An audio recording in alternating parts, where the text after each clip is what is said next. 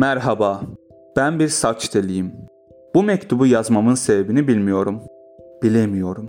Eğer sen bu mektubu okuyorsan, sen de bu acımasız esaretten kurtulanlardan birisindir. Seni baş kaldırdığın için hem tebrik ediyor, hem de hayatını kaybettiğin için üzülüyorum. Ne hissettiğini biliyorum. Benim sahibim dünyalar güzeli bir insandı. Onunla aynı gün, aynı saatte doğduk. Çocukluğumuzu beraber neşe dolu geçirdik. Hiçbir derdim, hiçbir sıkıntım, hiçbir kırgınlığım olmadığı o yıllar.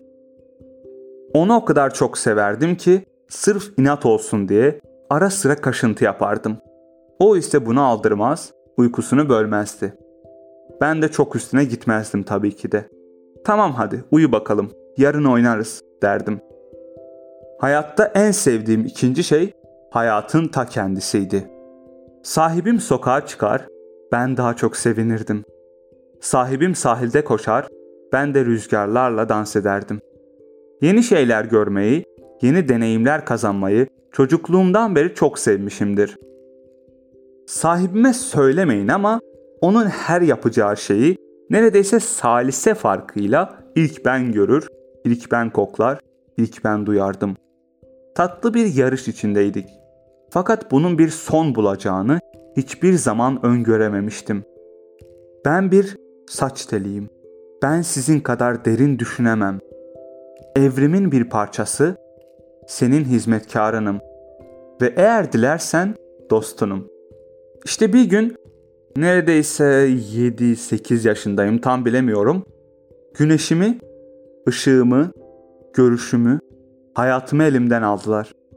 Aldılar diyorum çünkü o kadar eminim ki sahibim suçsuzdur. Onunla birlikte büyüdüm ben. O benim her şeyim, ben onun her şeyiyim. Bana bunu yapamaz ki o. Bana kıyamaz. Bunlar benim ilk düşüncelerimdi. Bir saç teli olmanın faydalarından biri de beyin dostumun çok yakında olmasıydı. Hep rahatsız ederdim onu. Hep soru sorardım. Akıllı denen o beyin benim sorularıma cevap vermekte aciz kalırdı. Ben de bilmiyorum derdi. Ben de bilmiyorum. Emin değilim diye de konuşmayı sonlandırırdı. Olaya gelince, o ana kadar benim sahibimin de bir sahibi olduğunu bilmiyordum. Arkadaşları olduğunu biliyordum. Beraber yaşadığı insanlar olduğunu biliyordum. Fakat bir sahibi olduğunu bilmiyordum. Doğru söylemek gerekirse aklıma bile gelmemişti bu konular hakkında düşünmek. Hayatın güzelliği karşısında olmayan ağzım hep açık kalırdı. Sahibimin sahibi saçlarını, benim soydaşlarımı yıllarca esir tutmuş bir kimsedir. Ben bunu meğer hep görüyormuşum fakat ne olduğunu anlamıyormuşum. Ta ki ben aynı şeyleri yaşayıncaya kadar. Sahibimin sahibi. Bu kadar gaddar nasıl olmuştu acaba? Ben bir saç teliyim. O yüzden saç telinin ne olduğunu, ne hissettiğini, ne gördüğünü birebir olarak biliyorum. Sizden bunu anlamanızı beklemiyorum. Saç telleri olarak hepimiz nihayetinde aynıyız. Renklerimiz, biçimlerimiz farklı olsa da o yüzden bu kadar kolayca isyan edebiliyorum. Neden? Saç tellerin sana ne kötülük yapmış olabilirdi ki? Biz kötülük kelimesini bilmeyi geçiyorum, anlamayız bile. Sebepsizce esir tuttuğun o saçlardan utanmıyor musun? Aynada onları gördüğünde onlara ne fısıldıyorsun? Kendince bir sebebin olmalı. Tamam, fakat benden bunu anlamamı bekleme. Ben bir saç deliyim, suçsuzum. Tek özgürlüğüm bu gizemli varoluşun tadını çıkarmak. Bacak arkadaş gibi fazla hareket edemem. Kol arkadaş gibi bir şeyleri sıkıca kavrayamam. Ben bir saç teliyim.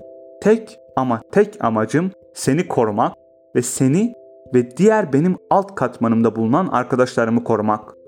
Hem sıcak da tutuyorum sizi. Kötü mü yapıyorum? Ben sadece varlığımı sürdürüyorum ve yeri geldiğinde seninle birlikte ölürüm. Birlikte doğduksa birlikte ölürüz demektir. Ben senin bir parçanım. Kıyma bana. Ben bir zavallı saç teliyim. Bana karşı lütfen ne olursun haksızlık yapma. Çok bekledim. Çok bekledim. Diğer saç teli arkadaşlara baktım. Onlar pek anlamıyor gibiydi durumu. Bir değişiklik olduğunu fakat tam olarak ne olduğunu anlayamıyordular. Ben onlara bunu anlatmalı mıydım? En sevdiğimizin bize ihanetini açıklamalı mıydım? Ya da bir dakika.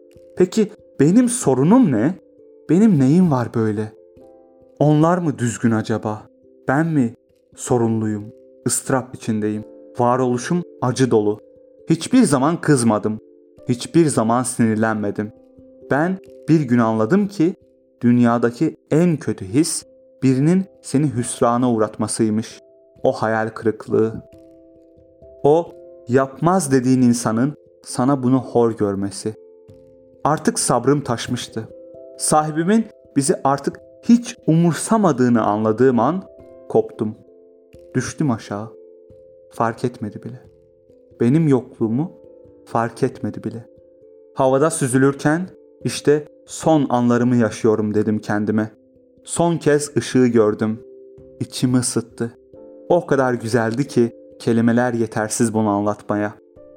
Bütün her şeyin vermiş olduğu duygu karşımıydı. Sadece bir şey değildi. Özgürlüktü, mutluluktu, ıstıraptı, ölümdü ve sonsuzluktu.